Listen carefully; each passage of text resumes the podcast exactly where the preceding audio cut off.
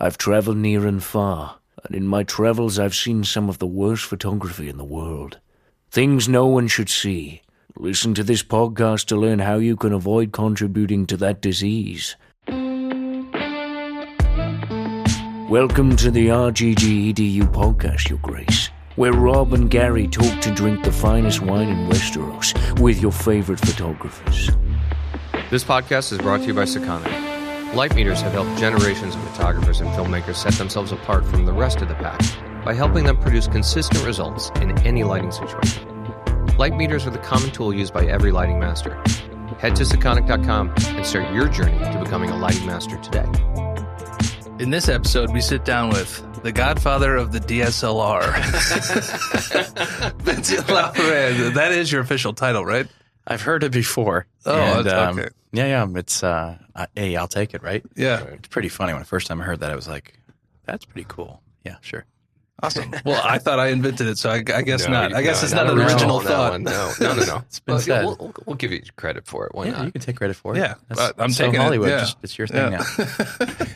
Alongside Rob Grimm, I'm Gary Martin, and today we're going to be talking uh, with Vince about a lot of stuff. Everything. Where should we? I mean, you've been interviewed so many times.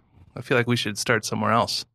Well, it's your job. Yeah, yeah. Just let's, sit here. let- let's start not by ignoring Reverie, but Sure. ignoring Reverie because you you told the story of getting the camera and, and all that uh, so many times. Well, let's talk about the effects of it now. It's a decade later, right? Oh my god, yeah. It's a decade. It's. I think it's either nine years or a decade. It's one Yeah. of the two. I think it was 2008. So in October of 2018, it'll be a de- a full decade. So obviously, it, it, it was uh, a clear game changer for the entirety of the business. Mhm. Um, now that you've had some time to decompress from it, let's say, and look back at it, um, what does that change mean? What did that film mean, and, and what are kind of the, the, the effects left over from it? I mean, the it, there's so many layers to that answer, right? Because it changed my life. It changed a lot of other people's lives. And what's cool for me is um, that people still come up to me and will say some nice stuff once in a while. And uh, the best ones for me are like, I was at so and so job, and that made me just go full, uh, you know, full Monty and go into filmmaking. Mhm. And um, I think any any person who creates anything and realizes they have an effect on someone else's life, uh, it's a really good feeling. You know, regardless of what it is, you know, as long as it's a good, it's a good reaction. But um, that's a little bit above and beyond the the intent of that piece. That piece was literally me groveling for four hours at Canon headquarters, begging for that camera, and them saying no. And to me, no is not a. It's the start of a conversation. No is a wonderful starting point because they're talking to you. That's So great advice. Silence is disastrous when you don't get a reply. You send a letter or an email or you call, and there's nobody on the other on the other line. Then you're in trouble. But no is always the start of a conversation. I think I recently heard you refer to that Reverie as a terrible. No, Film. it's a terrible cologne Yeah. commercial. I mean, if people only knew how that happened, it, it was not planned. Um, literally, I I got the camera on a Friday afternoon. We were shooting Saturday, Sunday, and uh, I knew enough to know what I didn't know. So I didn't know screen direction, you know, uh, but I had been on film sets my entire life. Uh, my dad is a set photographer, uh, and I've been surrounded by, and I knew what a script he, you know, script supervisor does, and I knew about storyboarding, et cetera. So I insisted on at least doing a shot list. And uh, I invited a, a good friend of mine, Yoni Brook, who uh, helped me pretty much co-direct the piece. Um, and it was not a, you know, this was not a an effort. This was not meant to be anything. This was literally the very first time I ever shot video. And I was just having fun with the lenses that I had and went to the most brightly lit places in Manhattan that I knew, with the exception of Dumbo. And um, it's to this day one of the best jobs I ever had because there was no client, there was no expectation of anything. Canon literally said, just send us an email on Monday. They didn't want anything from it. And um, hey, you know, There was What- also no manual. There was no real guidance from Canon. one battery. There was no real way to figure this out except trial and error. And it was just- shot in full auto uh, auto exposure as well. As well. This was before manual uh, exposure which is existed. even crazier. Yeah, yeah. And um, I think the lesson to take away from that is don't take yourself too seriously. Uh, be serious, but uh, be open and let things happen. And uh, the takeaway for me from that is there, there's many of them, you know. Um, for one, it was the best and worst thing to happen to me because suddenly um, I was relatively well known in the photography world, but an unknown in the video world, suddenly I was in, being invited by you know George Lucas and um, the head of Disney, you know, or Ornaviv Right. and stuff like that, and meeting a lot of really talented people in this other world now. And the problem for me is that I knew how much I still had to, le- to learn, Right. and I just couldn't get beyond that. And and I think the biggest fear or the biggest negative of reverie or attention in general is the fear of showing that you do suck or that you do make mistakes, right? Right. So uh, in many ways, it was paralyzing for a year or so. To like, I didn't want to release anything because I knew how, I knew where I was in photography, for example, Right. How much I had learned there, and I knew how much I had to learn in the video world. Right. You wanted to carry that same caliber from stills into motion. Yeah. And one of the things I, that I, that I've thought about since this whole thing happened, I really wonder what would have happened if Canon would have had quote unquote a proper rollout, because you kind of brought the spy, spotlight to this technology to this camera um, by having something go viral versus Canon taking the time to say, "Hey, this is what we have," and the manuals are out, and them doing their own kind of demo. Like, it might have been a very different world. They, um, they. I had one of my good friends at Canon, shall remain nameless. Tim, you know who you are. Um, said you're the best thing and the worst thing that ever happened to Canon.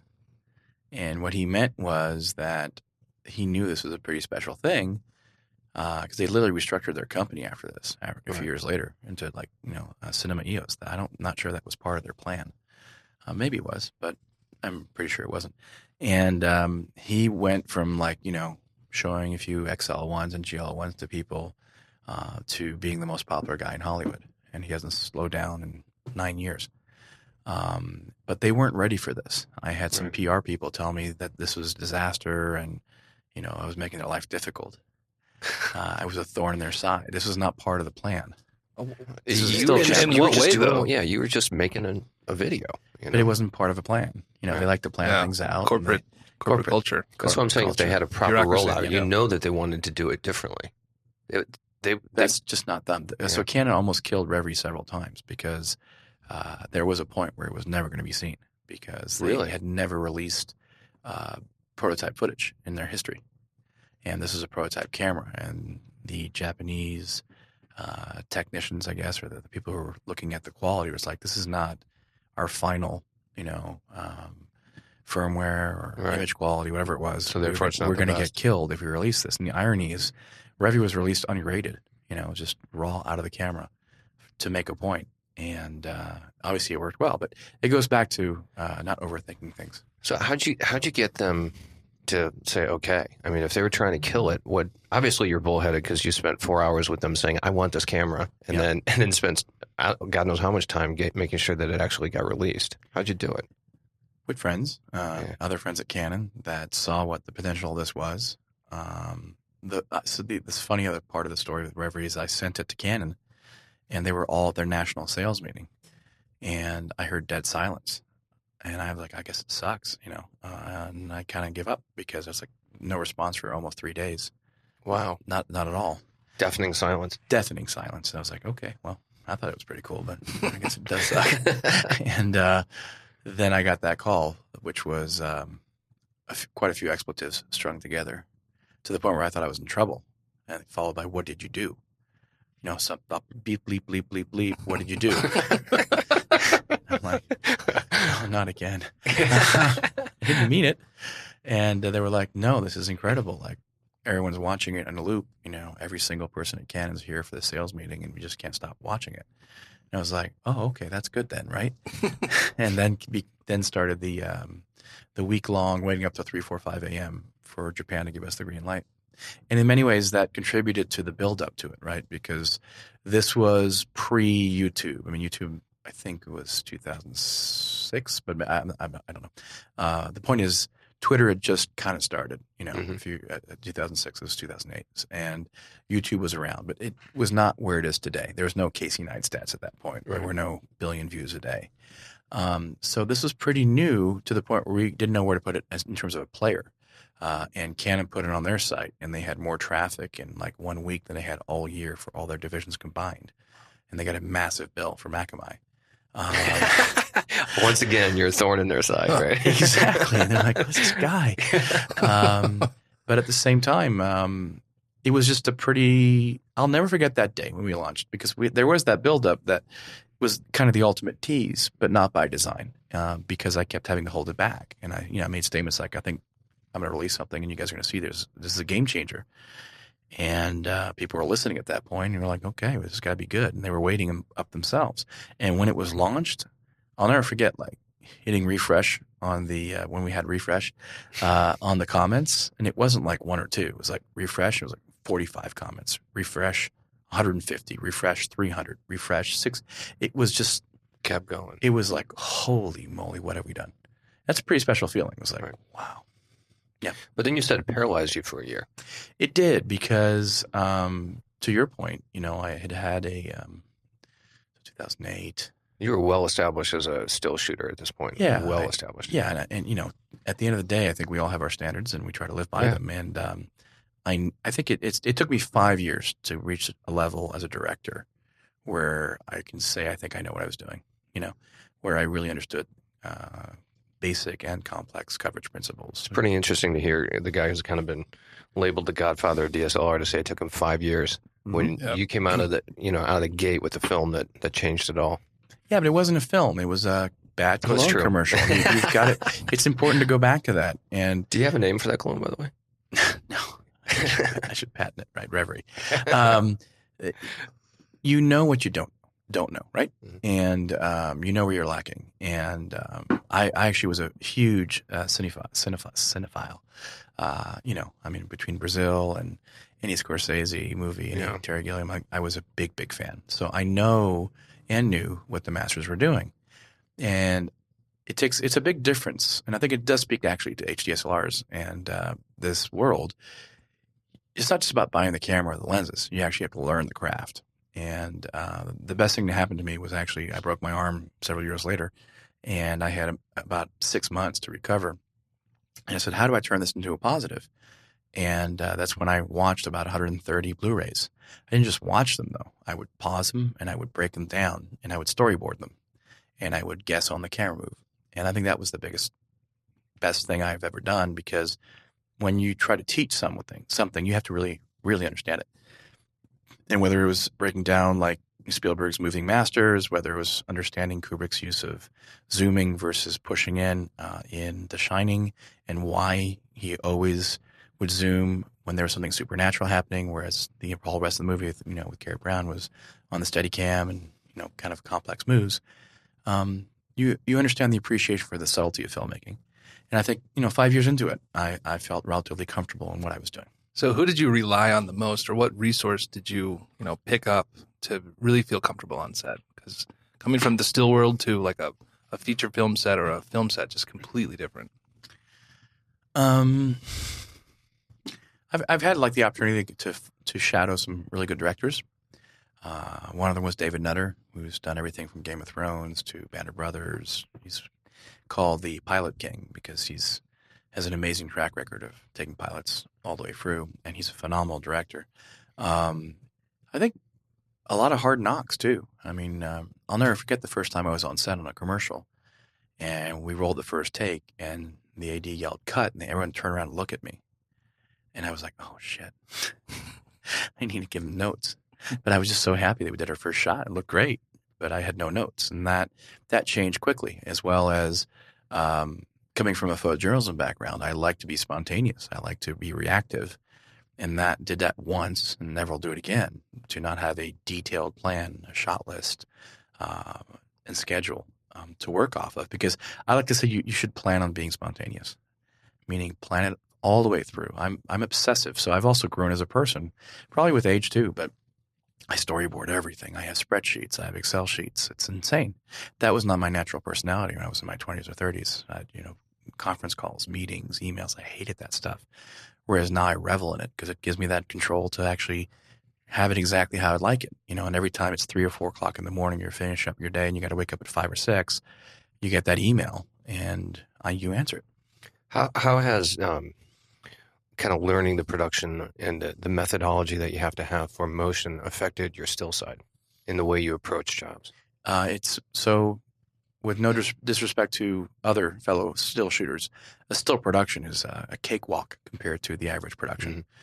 it's just it's uh, it feels like child's play when you go back. So that you know because it's so free, you know, sure there's there are complex um, still shoots, but fewer and fewer of them. But there's a big difference between dealing with like three, four, five, six people, you know, Right. on your crew, um, and thirty to sixty to hundred. And um, it's I think uh, hopefully it's maybe better. It's maybe respect the process. I think too many people idolize being a director. Um, the reality is you are you have a very clear role within a group, and it, it is an absolute collaborative effort. Uh, if you're doing your job as a director, um, to delegate and find talented people to surround yourself with, and let them elevate layer by layer what it is that you're producing. Right. Uh, and the credit all too often goes to the director. And everyone who does this knows it's not about it's just that person is playing a role just like anyone else. You know, it is a very top-down hierarchical system because there needs to be one cook in the kitchen. You know, you can't dilute that stuff because it's disastrous. Right. But I'm not. I don't know that the director is any more important than the grip or the key grip. You know, uh, we all have our roles, and you learn that when you. And the problem is, you know, these Hollywood people give like these terrible speeches at the end of awards. Oh, thank you to the team, the whole thing. Um, I think they just do it because they're taught to. But when you are actually, especially when you you're uh, bringing, you're basically picking most of the people in that crew at some point. Uh, perhaps the keys will actually pick the individual grips and you know the ACs, for example. But I get relatively involved. Like I know who I'm working with, and I, I love that that process. Do you think coming from the still side, you have a leg up on other DPs, like in terms of like understanding composition? Well, I mean, composition always helps, right? Um, having an eye helps, but it's a different type of eye that shoots a still image versus uh, understands how to shoot coverage and how things are going to cut. You know, um, you know that expression, "killing your babies or your darlings," right? Uh, you learn that very quickly, especially as a still photographer. That it's not about that beauty of that shot or that shot or that shot. It's about how does it cut? You know, how does Yep. it sequence up? It's a it's a series of, of still images strung together, but uh, it's got a still image lives in an in, indeterminate per- period of time. Uh, it's a millisecond, you know, captured, and someone can view it for a millisecond, or they can stare at it for forever. They choose the timing, and they Mhm. get lost in it. Whereas any piece of motion, by definition, has a set duration and speed, and arc or not. Yeah, the timing is pre-established. right? So that's why VR is so interesting because there is that that's taken away from the director in some ways. I, I think what has happened to a lot of photographers when they've made the transition into motion, they've stayed there. Yep. Um, you're one of the few that seems to have found the the work work balance, you know, uh, between stills and motion, and you se- you seem to be maintaining your your passion for doing stills. I think in more more ways than ever with books like Air and the, and the things that you're doing. Um, what do you think it is about stills for you that has has kept you captivated versus just walking away the way so many do? the feeling of peace. Um, I remember after doing so for when I first got into motion, right after every, I spent about a year two years of just nonstop uh, shooting uh, motion. And I was making a point on a branding level. I'm no longer a still photographer, and I refused to pick up a still camera because I was like, no, I'm. Initially, it was a DP, and then you know after about a year and a half, two, I I directed exclusively. Um, and because I wanted to be involved in every level of the process, it was very important to me. Uh, I, I like picking the wardrobe and the actors and the music uh, and the edit and the grading and the mixing. Right. It, that that's the, the best part about being a director. Um, but the still world. So I, I I did my first still job, which wasn't a job. I just went to Death Valley by myself for a few days. I had one tripod, one or two cameras, and five lenses or something like that and the feeling, the freedom of just being able to pull out a camera and not have anyone, no producer behind you with their watch out, telling you how many hundreds or thousands of dollars you're wasting a second or a minute. Because there's that's the one unpleasant part about production is that you're it's it's very expensive. Yeah. And um, I found that sense of peace again of just being by myself with a camera and a lens and no one bugging me. And that's why, um, even though aerial stuff is actually very, there's a lot of pressure because you're spending anywhere from a few dollars to several hundred dollars a minute, depending on what you're flying. Yeah, helicopters are not cheap. no. And there's that, that, there's always been that element of pressure. But I've never felt it up there. Right. I've always been able to say, you know what, I'm going to get what I get or not. And the moment I think about how much money we're wasting when we're not shooting, I'm done. I'm done, you know? Yeah.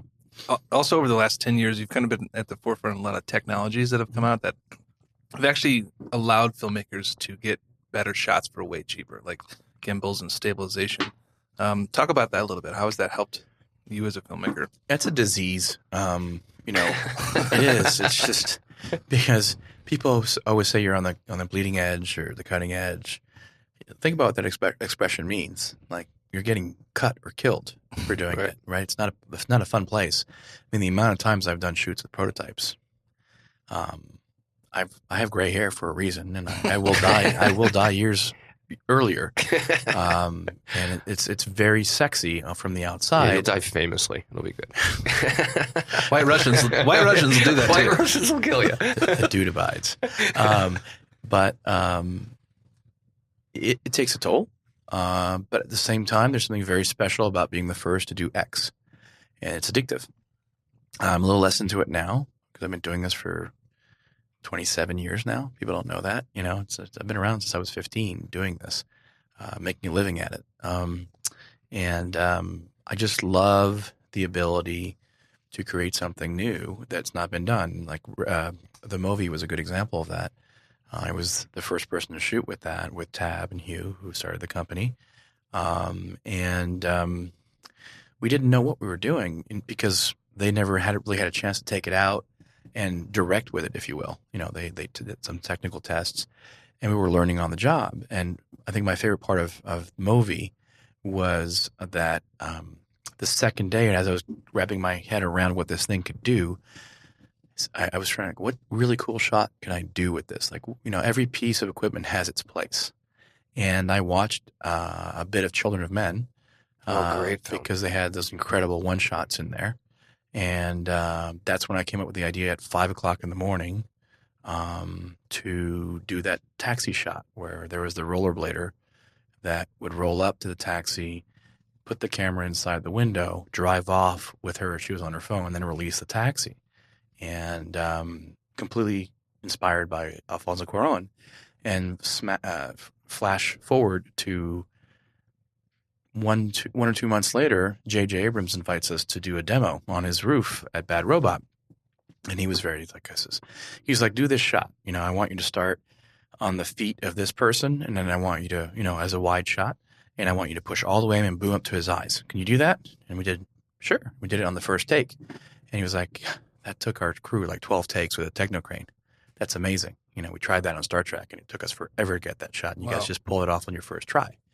And it was like that felt good, right? Yeah, that's then- mind blowing. And then he goes, um, "Hey guys, you know, I, I don't mean to impose, but you think I can invite a friend over to come over?" And we're like, "Yeah, sure, whatever." And you know, we, we have some plans to go to In and Out Burger. We'll, we'll change our reservation. and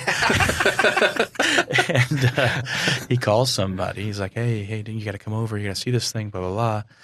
And he's like, "Okay, guys, you're really cool. I really appreciate it. Uh, I'm gonna go back to my office because I got I got to do a call, but about 45 minutes, you know, Alfonso will be here." I'm like. oh no way. Cuarón? And he's like, yeah, yeah, Alfonso's coming. I'm like, and we all look at each other like, dude. And uh, Alfonso shows up 45 minutes later. It, same thing, asked us to do a shot, and we nailed it. And he was like, oh man, I could really use this. And I, I don't know if he was doing gravity at that point or what, but um, you could see his mind, you know, all their minds, the wheels turning. Turning. Yeah. And um, the coolest thing for me was like, you know, um, he's like, "Are you the guy that taxi shot?" I'm like, "Yeah, that was me." It's like you know, the fact that you know he knew something that I'd done to me was awesome because Yeah. he was the inspiration. And then JJ goes like, "Yeah, you did the girl the red dress thing too, right?" I was like, "Yep." And I was like, "All right, that's pretty cool." Uh, and that was a, a nice little highlight, right? But it goes back to also the filmmaking world, right? Like we're just fellow creatives. It was there was no like red carpet or you know arrogance or anything. It was just like mutual respect for each other's work. Obviously, they've done a lot lot better stuff, a lot bigger stuff. But uh, it was just nice to meet them, you know, and have him inspire that shot. And Do you and think that it. that technology is basically going to kill the Steadicam? No the way. Steadicam ops? No, No. it's very different. How so? Well, you know, one of the co-founders, Hugh, is a Steadicam operator himself, and um, it's a very different feel when you have a move on a Steadicam. It's, it's um, the camera glides in a certain way. It has a feel to it because it's bound by physics, so the operator has to move in a certain way. It's a very refined skill. The way a Movi works is very different, um, and I think its strengths are um, very often um, on on a bit more technical shots that are complicated you couldn't do with Steadicam, where you hand the thing off, or you transfer it from one vehicle to another, or you use it for what a gyro is meant to be done, which is on you know stabilization. That's very fast. But um, they're different tools. I mean, I think you know that's you know we were talking about the movies and me breaking my arm and all that stuff. I did a, a tour called the Directing Motion Tour, which is you know came out of the idea of how do the directors move the camera, and you you understand that there's a reason you have a locked off camera. You know when Deakins has. Uh, oh, what's the gentleman's uh, the the main actor in uh, Fargo? Um, looking it up, but Yeah. he'll come up in a second. Uh, Steve Buscemi? No, No. uh, here. Uh, yeah, William Macy. How can I not that? William H. Macy, yeah. Uh, so when Macy walks into the par- uh, parking lot after being turned out for a loan, it's just a locked off shot, and uh, he walks to his sole car in the middle of the the blanketly blanketed white snow parking lot, and it feels so desolate and alone. Had you added movement in that shot, you would add energy into it. And the whole point is his life is at a standstill, and there's literal crossroads that he walks through. There's two tire tracks. And you learn that there's a reason you have locked off shots. There's a reason you have handheld shots. There's a reason you have Steadicam shots or sliders or dollies. They all have certain energy and effect to them. It's a language. And uh, that's why, you know, uh, the Movi's amazing uh, for certain shots, but for certain things, like I watch stuff now, I'm like, you didn't need to use a movie on that. You know, you could have just done a dolly or you could have handheld or you can just even just handhold it. So many different techniques to it, whether it's uh, having the operator sitting down on a dolly with handheld is a different look than handheld, or having them be rock steady or breathing or doing figure eights and adding life to the camera. It's pretty interesting. Anyways, going down a rabbit hole here, but That's cool. uh, I think you know it's it's a vocabulary. These are tools.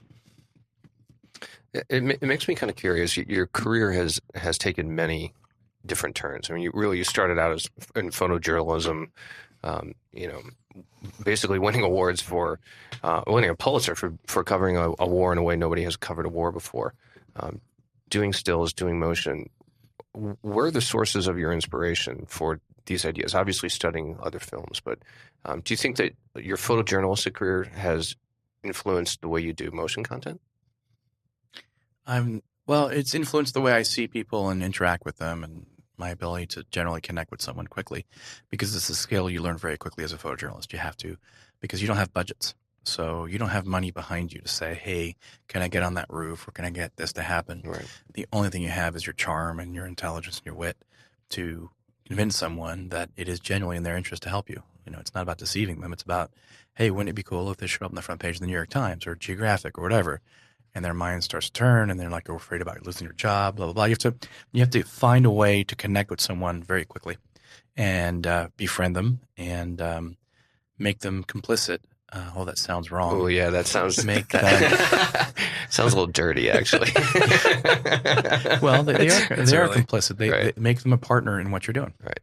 It's So- again, so it's about it's- relationship building in many ways. It's it's Yeah. all about relationships, and the same with of the uh, the film world. Like you know, last night I was around with about fifteen or twenty people that are all in the business. We've all flown over all over from around the, the world to be here together, and that's that's my favorite part about filmmaking is the, the friendships and photography, but more so in filmmaking. Yeah, photography. You're, you're often more on your own. It's a it- it's a very isolated profession in many ways. I mean, yeah, you might have your assistant, your food stylist, a few other people around you, but um, it's a very isolated business in many ways, especially when you compare it to motion. And it also attracts a certain type of personality. Very often, Yeah. that is someone who's a little more timid or likes to be alone. You know, one of the things that, that uh, I think has been frustrated about a lot of the still community, it, it can tend to be a paranoid community in many ways where people don't want to share uh, ideas. Filmmaking seems to be the opposite. People all seem to get that they're um, working on a common good, Mhm. um, and they really want to share information. It's a it's a very different community.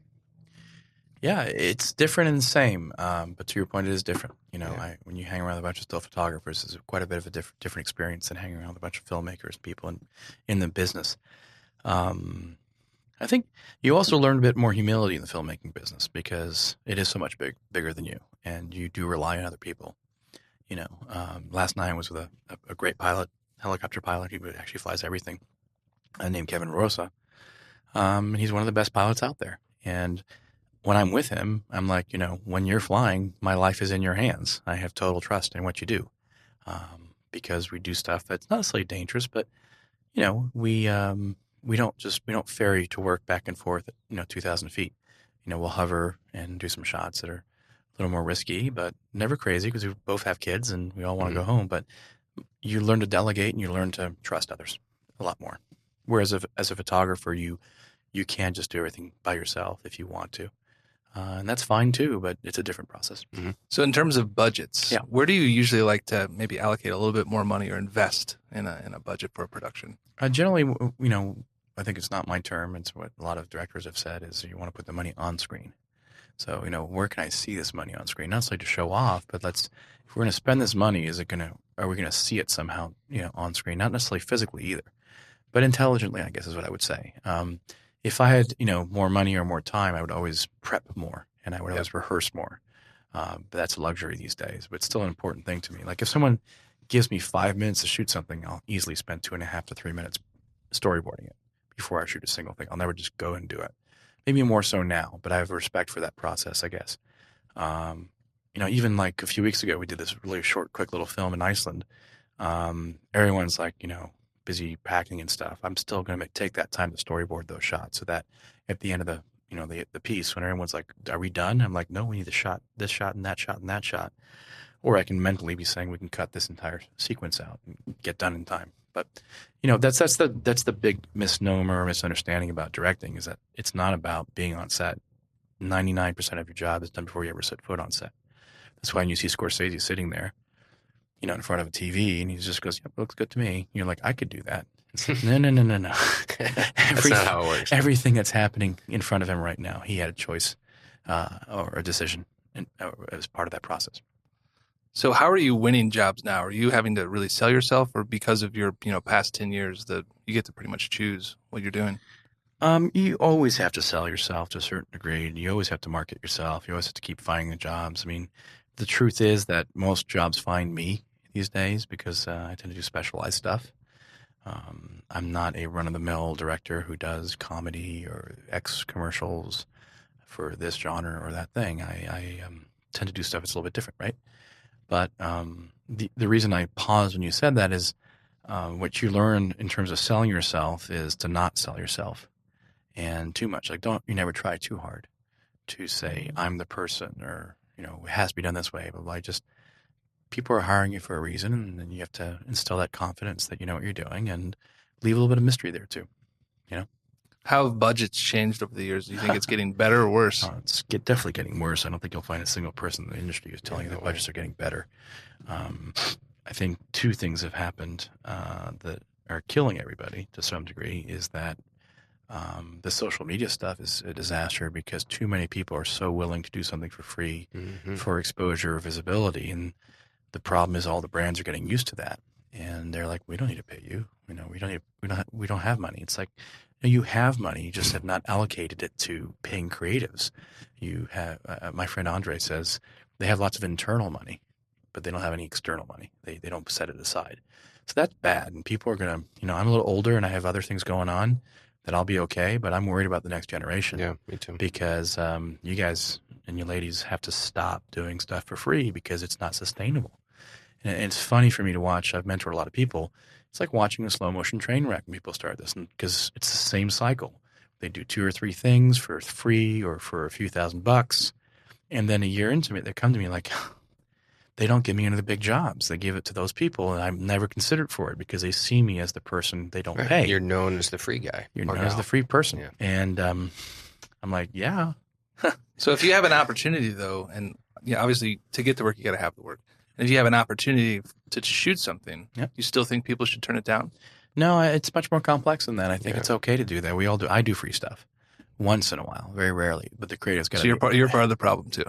No, it's Oh, that's a different. It's- it's decision. I'm totally kidding. No, no, of course. But it, no, if, if you do it one out of twenty times, Right. and you're doing it for your own reasons because it's something about you know an issue that you care about, or it's an incredible creative that gen- legitimately does not have money, um, but it's just going to be one of the best things you ever do.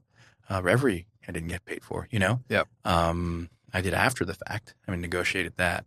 Uh, but the point is, I think you know it is a business first. Uh, you have to stay in business. So if you get an opportunity, do it, but just don't make it the norm. Yeah, um, I will often actually tell people not to pay me um, when I have something that I really like to do and they have a very small budget, I'm like, listen, uh, just pay the crew, cover the expenses. I'm not going to take a fee on this because you can't afford my normal fee, and I don't work for X, Y, and Z. It often does more for me to not take a fee on it and say I'm doing this That makes sense. in hope that we work again together because it's a great idea. But uh, just pay the crew, pay the expenses, and we'll discuss the next job. Because the moment I do it for whatever it is, I've done it for that much, and they will never understand why I won't do it again, no matter what you tell them. Right. I think one of the things that, that has also changed the business so much is, is technology. Uh, as it becomes more and more available, and the the amazing advances that were put in the big cameras work their way into the inexpensive cameras, um, a lot of people can get nice stuff without really knowing what they were doing. Yep. Which for us, it's one of the main reasons we started our company is to educate people so that they Mhm. understand about composition and lighting. It's just Mm-hmm. you can't just put a camera on auto and get a great image or a great clip and then go out and, and sell yourself. It's P been- for professional. yeah, it, it's been there's been a dumbing down of the business as a as an entirety as a whole when you look at the way technology has influenced. So it has it's one of those things. It's a double edged sword. Technology is amazing and does so many cool things for us, but has There used to be that one person on set who knew what that image would look like. As everyone was staring at a black and white preview Yeah. uh, out of a film camera, the DP was the only person who knew what the light would render and Right. how the colors would show up. And that was a craft that was respected. And he or she was the magician on set. Whereas now everyone sees it on the monitor um, and has an opinion. Um, so um, you have to learn to manage that too. That's a big lesson as a director is to manage Yep. your set and the expectations of the client. You know, when I was a younger director, I would ask. I learned. I I I, I, I learned to never do this again, but never ask someone what they think. Uh, if they're not telling telling you, just keep moving, uh, because once you open that door, there's no graceful way to close it. Once they give you their opinion, God forbid it's opposing to yours, or they start to be part of the creative process. There is no eloquent or graceful way to shut that door. So don't open that door. Yeah. That's a really valid point. People listen to that. I think that's very smart. so so outside of that and uh, working for free, what common mistakes do you see the young, uh, those damn millennials or the, the people coming into the industry making?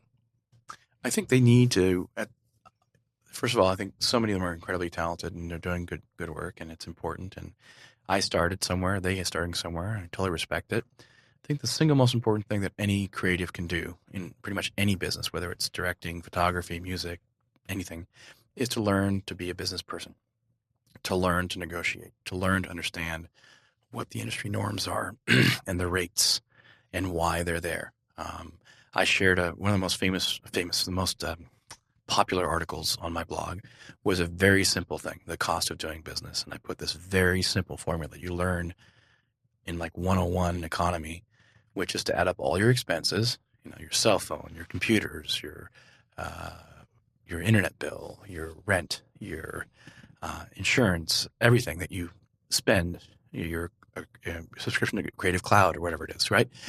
And then you find out that you work 100 days a year or 200, whatever it is, and you divide that and you find out what your break even number. When people see that number, they're shocked that it's a few hundred dollars a day for most and a few Mhm. thousand for some, depending on you know what you have and employees. And every day you're not making that money, you're going out of business. Yep. And when you see that number, you'll wake up a little bit. Overhead is a very powerful thing. Mhm. It, chur- it churns away whether you are or not. Exactly. And the worst thing is when you're not working, it's still churning and you're Oh, yeah. you're going out of business. Yeah. So, um, and ask. So the other thing too is if anyone walks up to me, and I mean anybody, and asks for business advice, I will always stop and share my opinion. Uh, I'll never turn someone down on that because it's helping me. It's helping everyone else to tell them, no, you shouldn't do a commercial for Nike for free. Right. Because they can afford to pay people, and they do, and they should. And uh, you're not helping any of us by doing it for free or Yeah. for this this budget or that. Training the client. It's a it's a hugely important element of the business. I just Yes. had a meeting yesterday with the client of a very big company where we basically had to walk them through the basics of what we do and why we charge what we do and explain to them, hey, the insurance is costs this much and uh, you know, um, this is the risk you're taking. We can not get lights, but if it's overcast on the day of and you want that sunshine, there's nothing I can do for you. I'm not a magician. So we can take that risk together, but you have to own it because you might have to have someone come back. Like, I can't have that star come back. I'm like, then you should get some lights or shoot indoors, right? Right. Uh, no, no, no. It has to be a sunset shot. I'm like, we can create sunsets at any time of the day or night with lights.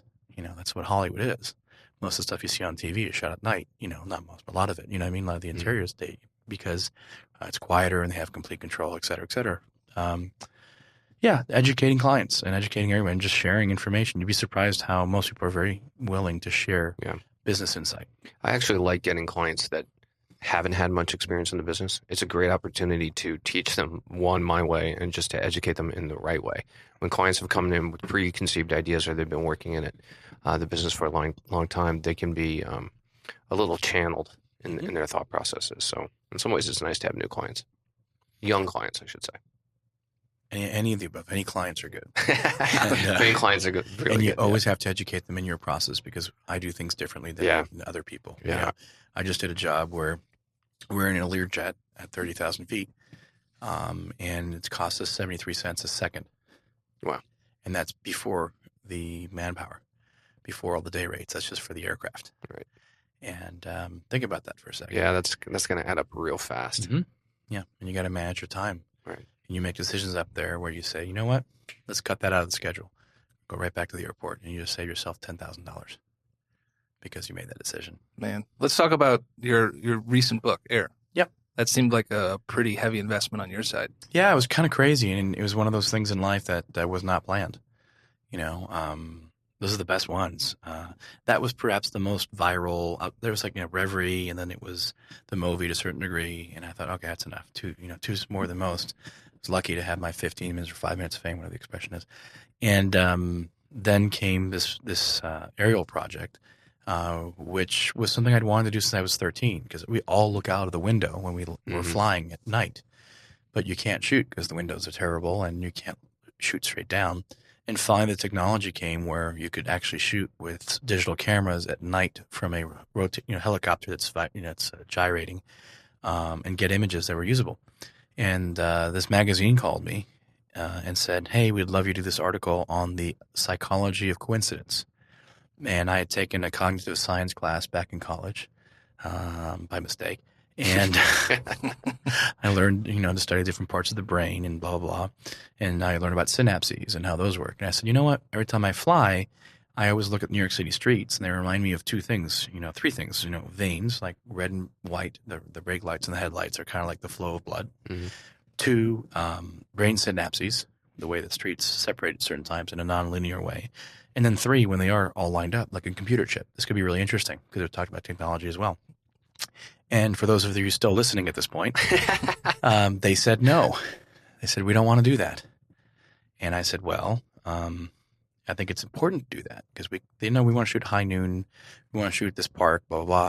And I was like, that's I've done that several several times, and I actually used the most two important letters or the most important word in production, which is no. yeah. I said no. And they're like, what do you mean no? I said I'm not interested. And I and I wasn't um, nasty about it. I just said, listen, uh, with all due respect, I can hook you up with two or three friends that do this as well, and they'll be very happy for their work. But I don't I don't really want to shoot 2,500 feet at high noon over New York City. I've done it a lot, and it's not that interesting. And it was a lot of back and forth. And eventually, they um, they literally said, "Do what we want at noon, and then you can take the helicopter up at night. We'll pay for that, and you know you have to turn it in." If this is the only reason you'll do this job, Really? is to, to do that night thing that we don't have any interest in. Uh, fine, just do what we want at noon and go do your own thing. And the funny part about the process for me is that it was a young art director who said, "Can you show me an example of what this will look like?" And I said, "I can't. I can show you stuff from the International Space Station, but that was from 100 miles up. This is going to be from like seven.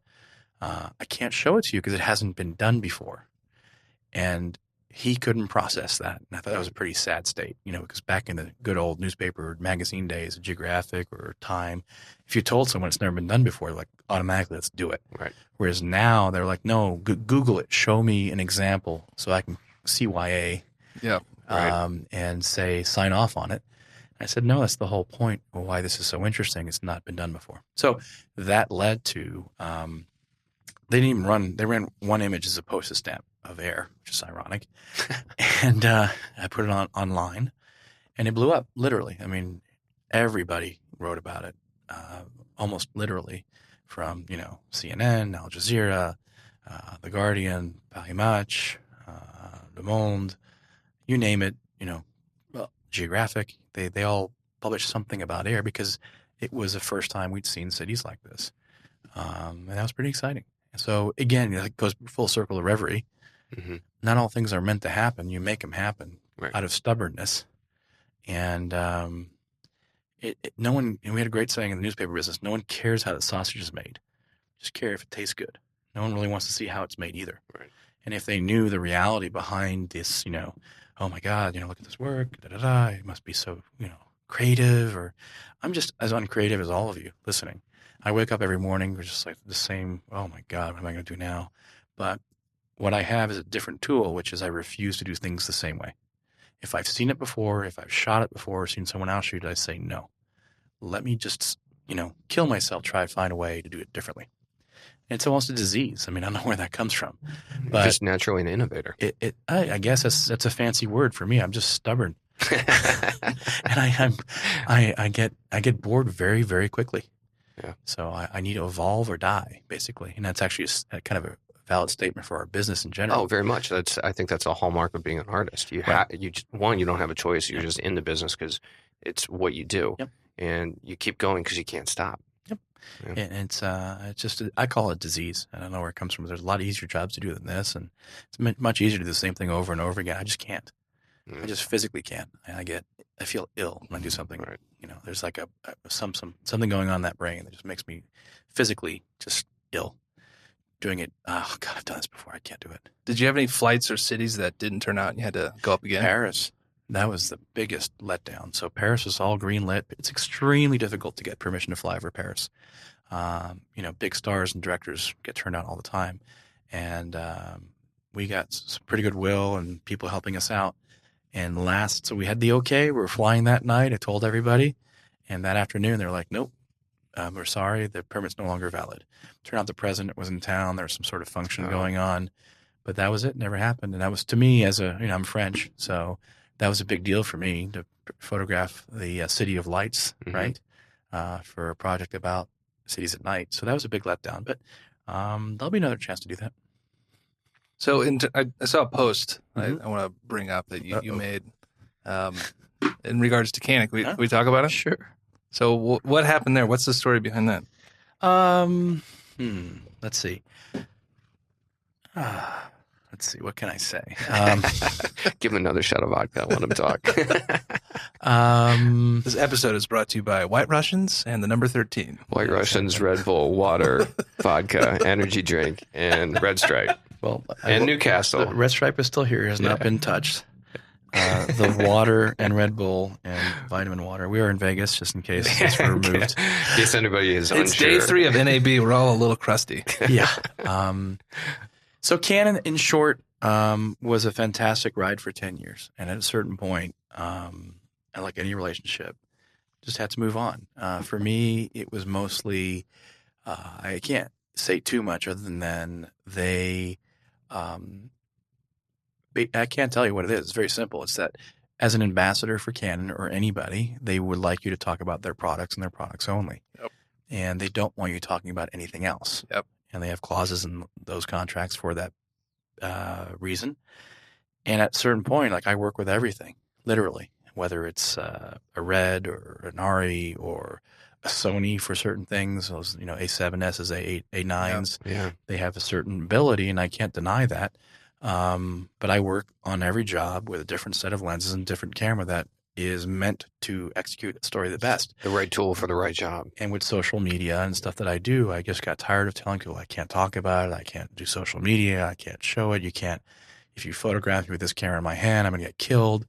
so after 10 years of that, I just said, guys, you know, um, it's been a phenomenal 10 years, but I just need my, my freedom back and be able Yep. to talk about whatever I want to shoot with and just be open about it. And uh, I'll still shoot with Canon, and uh, but I'll be a better ambassador perhaps for you unofficially. Who knows?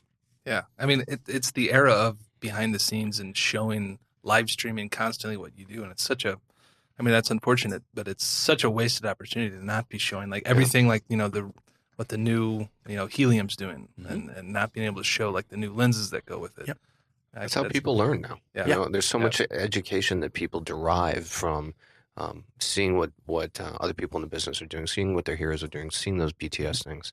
It's it's really important to advancing the business. And it was a natural evolution, right? To start with a 5D Mark II and then Yeah. move on to, you know, uh, whatever series cameras, all the way up to REs and uh, the Heliums, et cetera.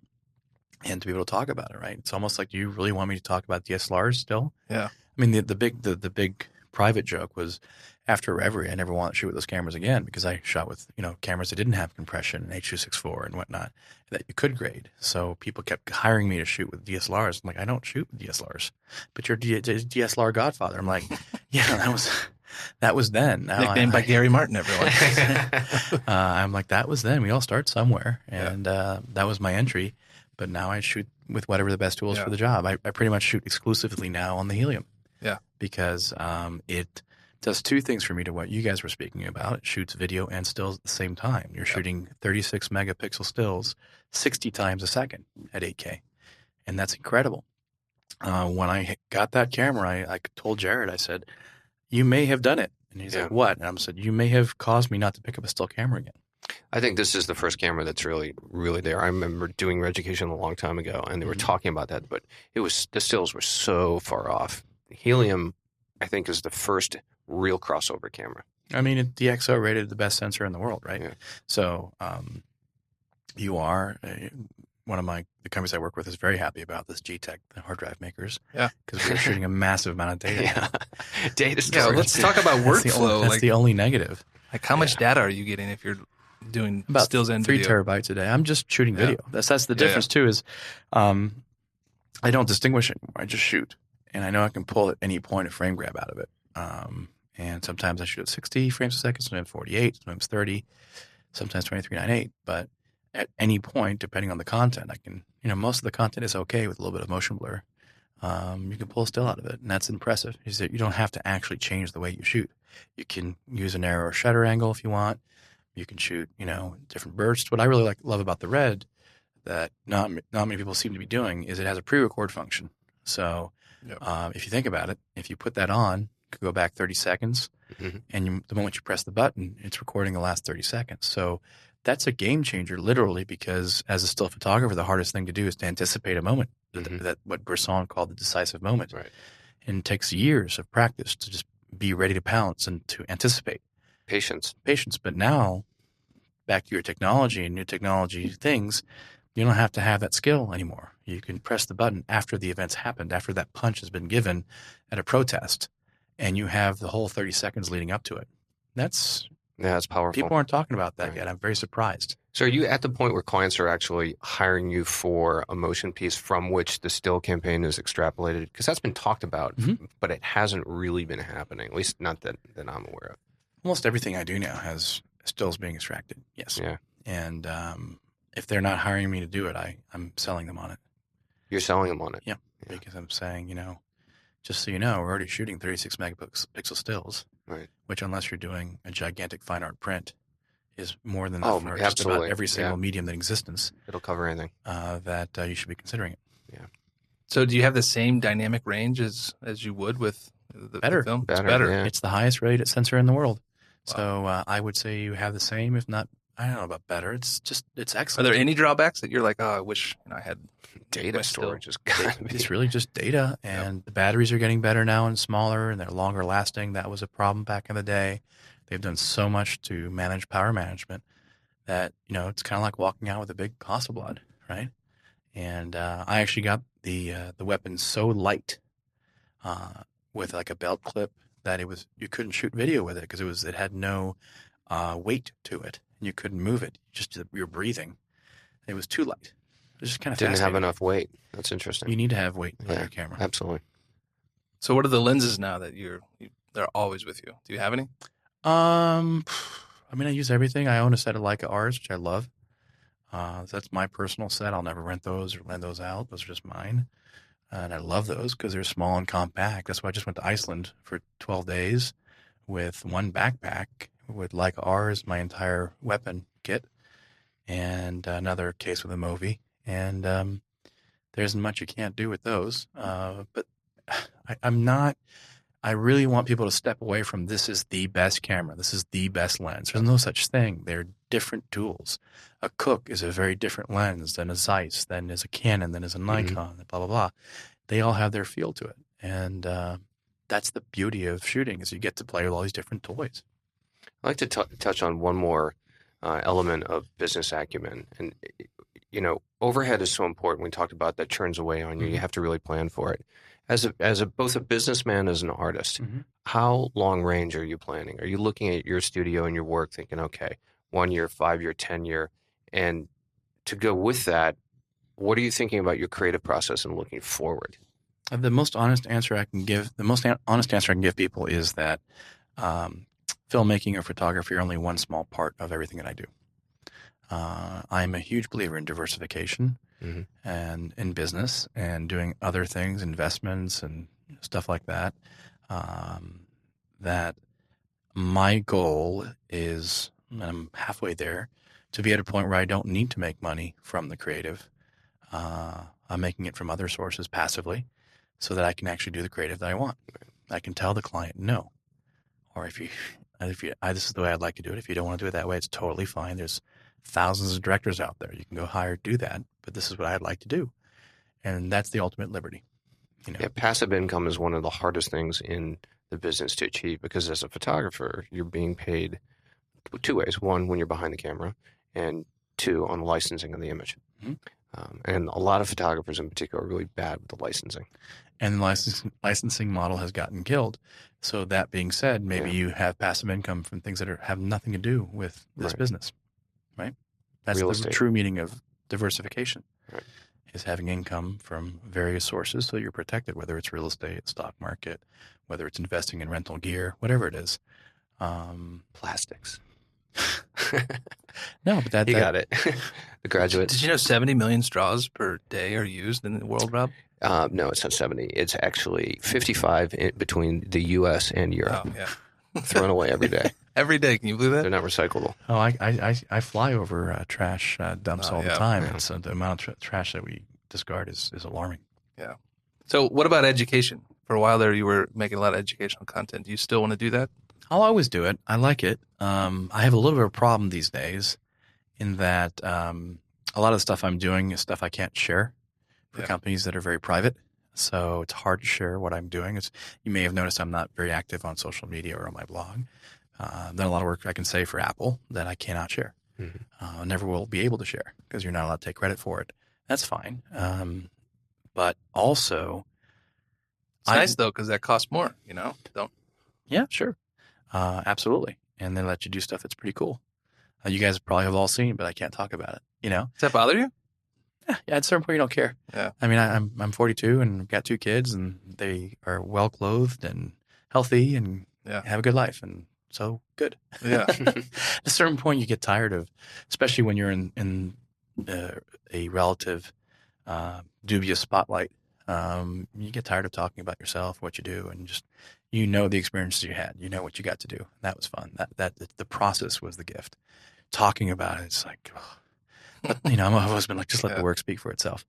Um, but uh, I am in a little bit of a funk on in terms of sharing, which is very interesting because um, I was credited back in the day for being one of the first people with my blog to share Yeah. all the parts of my process, et cetera, do behind the scenes. And a lot of, there were a lot of kind of, you know, ornery, older DPs and directors saying you can't show yeah. how to light that. There's only a few people who know how to do that.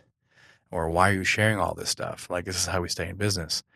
And I have to admit, I've done a little bit of 180, not because I'm that guy now, but because I'm a little taken aback with how accepted and acceptable it is to blatantly copy someone and not credit that work uh, Mm. these days. And I think it's started with, you know, China copying a lot of stuff almost a decade ago.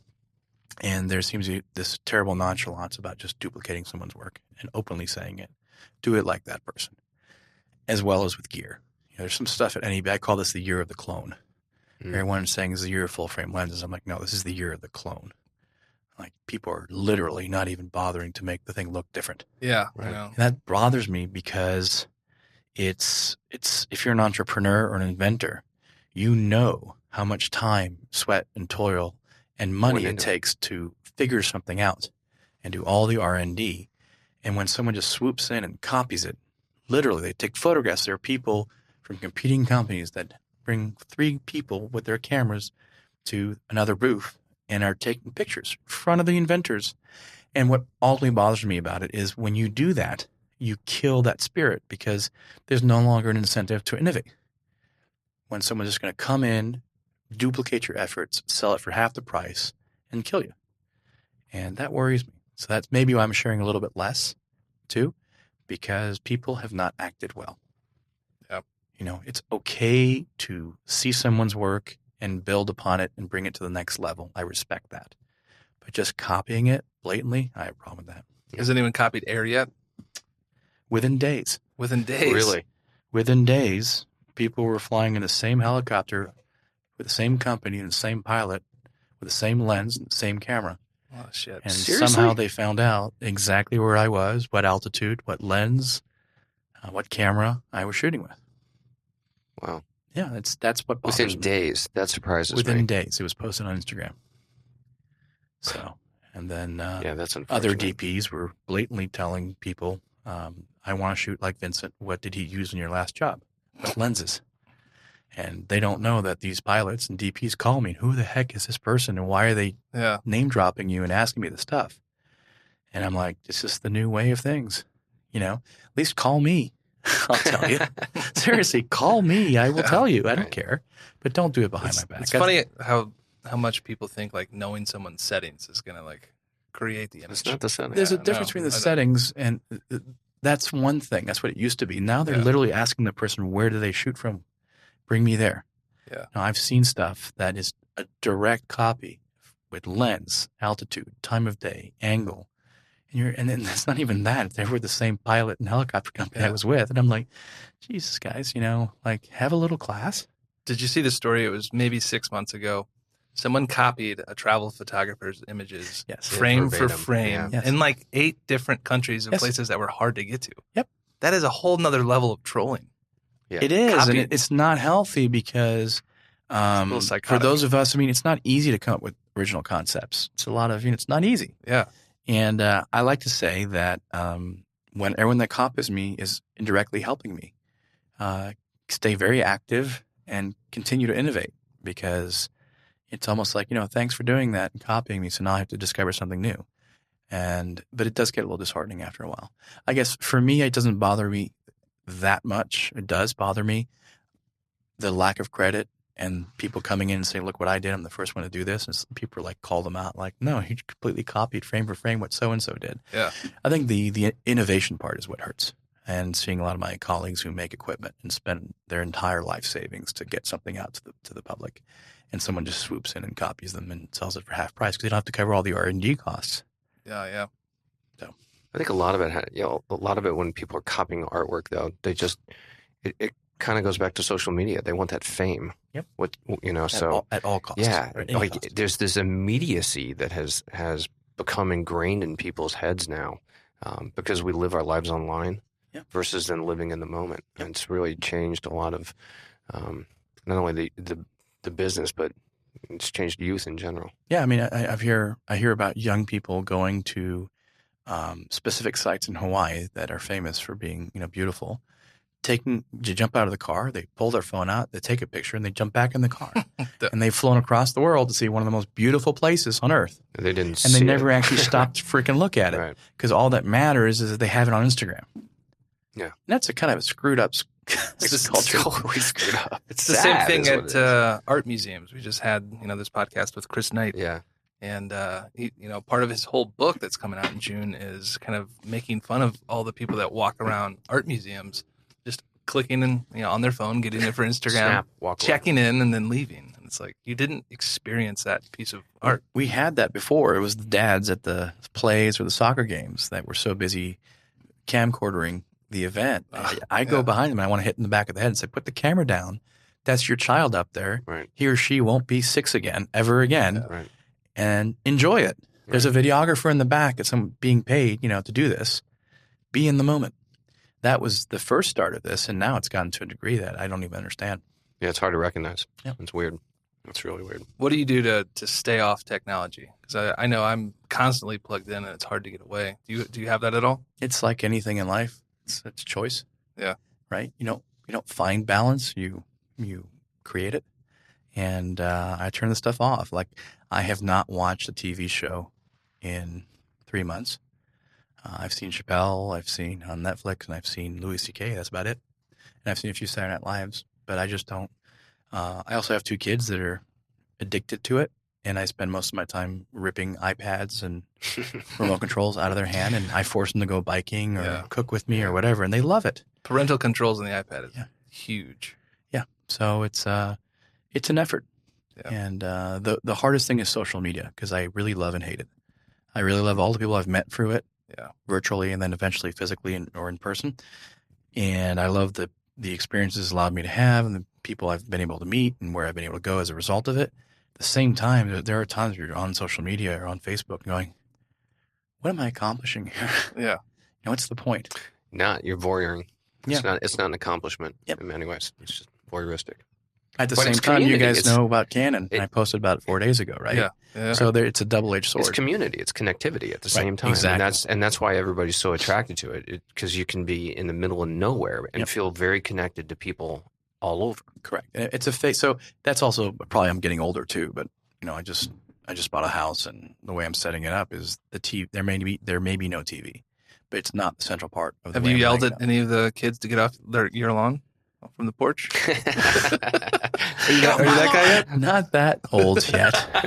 But my You point can is never be too old to yell at someone for getting off your right. lawn. But my Yeah. my my uh, goal is to have one or two or three bedrooms. Or not, not, not I don't have that many bedrooms, but um, that are always available for guests. Um, and that the couches and the place, the way a place is set up, is set up for conversation. Yeah. and I think that's an effort you make. The moment that's that every, all the couches are pointed at the TV, people are going to sit down and turn it on. But if they're actually pointed at each other, and there's no TV that's visible. Um, guess what? We talk.